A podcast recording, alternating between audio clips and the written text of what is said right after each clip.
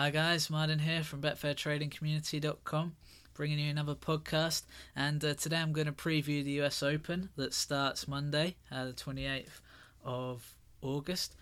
Um, really interesting one. This always an interesting tournament. I mean, the first thing that comes to mind with this tournament is that it's usually one that ends up being a bit of a surprise. You know, because it's the end of the year, a lot of players are tired, done their hard work for the season, and you can often get quite a few good upsets here. I mean, you know, a couple of years ago, Marin Cilic won here. A lot of people forget that he's a Grand Slam champion. Beat Nishikori in the final. Um, you can't really imagine uh, Cilic Nishikori final early on in the season, um, but it did happen here a couple of years ago. So that kind of gives you a rough idea of what to expect this week um, in the next two weeks. It's interesting that the fact that Nadal and Federer, especially Federer, don't play as many tournaments as they used to means that despite the fact they have been by far the two best players this season, they actually aren't in opposite halves of the draw. So they would play in the semi finals if they both got there. Now, I don't think it's a guarantee that either of them gets there. I certainly don't think it with Nadal. Federer's been pretty strong, and even when he's not fully fit, seems to have the capabilities to just beat nearly everyone on tour. Um, so again, you know, this tournament possibly could be defined by that half of the draw. So where I was looking intent originally was the other half of the draw because obviously there's a bit of an opportunity here. Djokovic is injured. Murray has been struggling with injury, has now pulled out, which is annoying because the guy I want to pick, which is a guy I picked a couple of weeks ago at 12 to 1 and did the job for me, is Alex Zverev. Well, his odds were 8.8 when I backed, and they're now into 7 already, but of course, that's before I did this podcast. So that's kind of annoyed me on that on that front. It's an interesting tournament, like I say. Um, I'm actually going to be fascinated by it this year because you have got one half of the draw where there's going to be a Grand Slam finalist who's very much not expected. Um, you know, it's not going to be one of the traditional big four. Um, so, you know, you've got to look at it that way. And Wawrinka not even. So, you, really, the the big five uh, are not going to be there. And for me, Zverev's ready to step into that, and he's got to see this slam as a slam he can come into and really have a big impact. Because as well as he's done this season in the Masters and other events, he's not really pulled it off in the slams yet. And I think the slams are the ultimate test. You know, over five sets, they really are the test of a true tennis player. Um, and I'd like to see him get to that final and hopefully play either Federer or Nadal.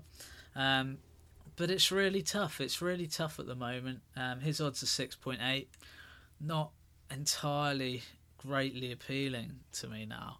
Um, Nadal's at four point six. Well, again, I mean, he's he's done so much this year. You do just wonder if the wheels have started to come off a bit with him. Um, you know, and he must be tired. You, you, know, you can't tell me he's not tired um, after winning those ten French Opens, and also since then he's really struggled. And and that's a, that's the thing. When tennis players have a goal for their year, and they train really hard for that goal, it's really hard for them to then switch on to something else the next week.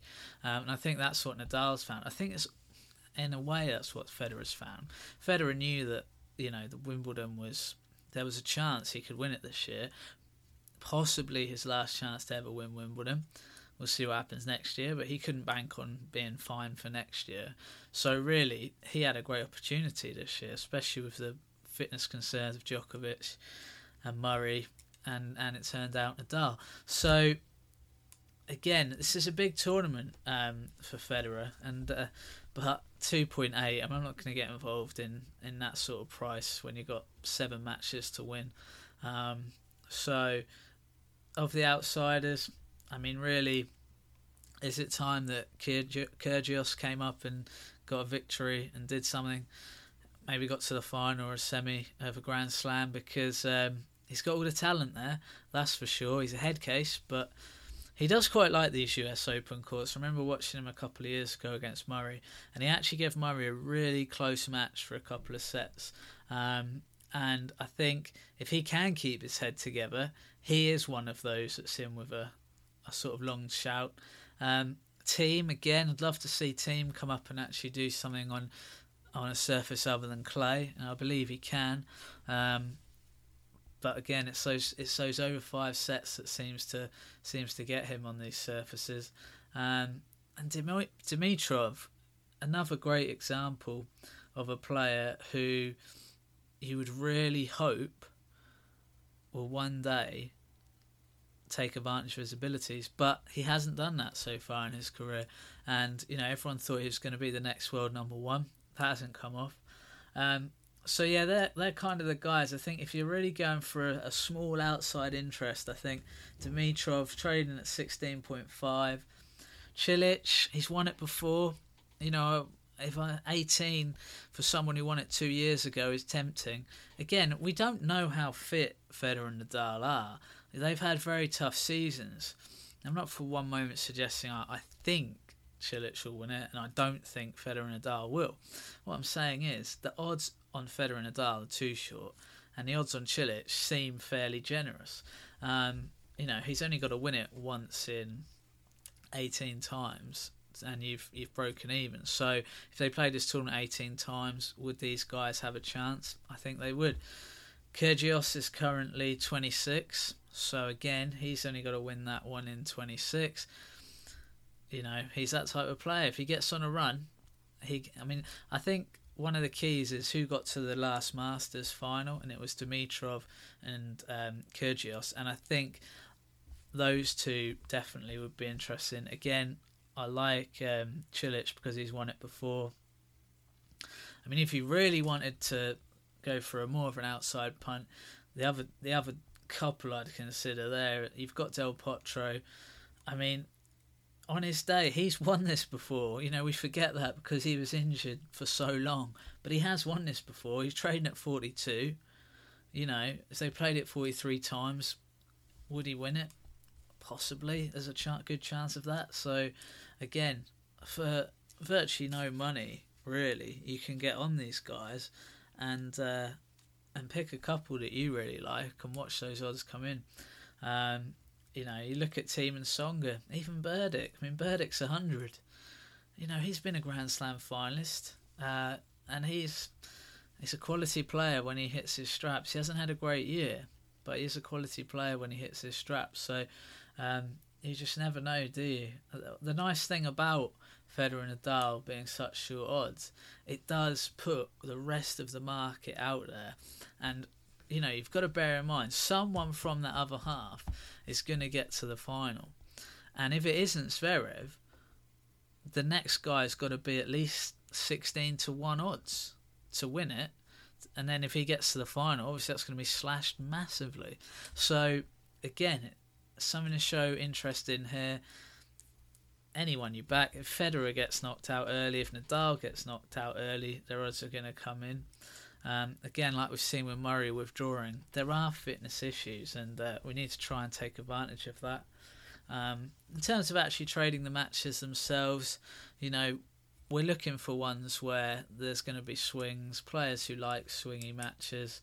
Um, obviously, do your research, and there's plenty of players out there that will win the first set and then lose concentration, or lose first set and then gain concentration namely the French ones normally like Monfils and Simon. Sadly, Murray's not playing for that purpose because he's an absolute dream to trade. Um, if he starts slowly, he normally picks it back up. If he starts fast, he normally loses concentration at some point. It's very difficult in a five set match when you're playing for three, four hours. Tennis is such a physical game now. Um, but also to keep mental stability for four hours while you're also thinking about how physically tiring and it is. It's it's very difficult and. Uh, you know, so there's quite a few players there on the, on the outside perimeter. Like I said, Dimi, Cilic, Kyrgios would be the three that probably I'd, I'd strongly favour getting on just just for small amounts. I, mean, I wouldn't want to put anything serious on at those prices. Um, and maybe as the other guy, maybe just a little outside flyer on Del Potro. Um, but yeah, just enjoy trading it, get involved. We've got the tennis stats software, most importantly, coming out soon. Adam's working tirelessly on it. Please go have a look at this stuff, help him out, help us develop it because we want to tailor this stuff to you guys, okay? We want to know what you want and we'll give you what you want. You know, if you want to know a certain stat in tennis, that will help you with your trading, we can deal with that. You've seen us do it with football. We've created a brilliant piece of software that's making loads of people money. People always saying on the forum, always emailing us, thanking us for the software. And we have only done that and had that kind of success because you guys have told us what you wanted and what we could do. So, feed, any feedback's great on the tennis stuff. Um, but yeah, let's enjoy this tournament and uh, hope it's a good one. I haven't looked much at the women's side. I haven't followed women's tennis much recently. There's been so much else going on with the start of the football season, um, and trying to keep up with the men's is a challenge in its own um, right. Obviously, Sharapova playing Halep in the first round is uh, an intriguing one. Hopefully, uh, Halep wins that because uh, not a big fan of uh, the drugs in sports, but there you go. Um, and let's just wish Konta well uh, after she did so well at um, Wimbledon. I mean, she likes it here in in the US. She did really well in Miami a few months ago, so hopefully she can do well in New York. Anyway, cheers for listening, guys. I'll uh, get some more previews and podcasts out soon. Check out the blog posts as well. Um, we do update those with great content and actually go back through it you know especially if you're a new member go back through all the blog articles and all the podcasts i've made because um, there's some absolute trading gold in there, uh, which will definitely help you profit on the markets. So I'll speak to you soon.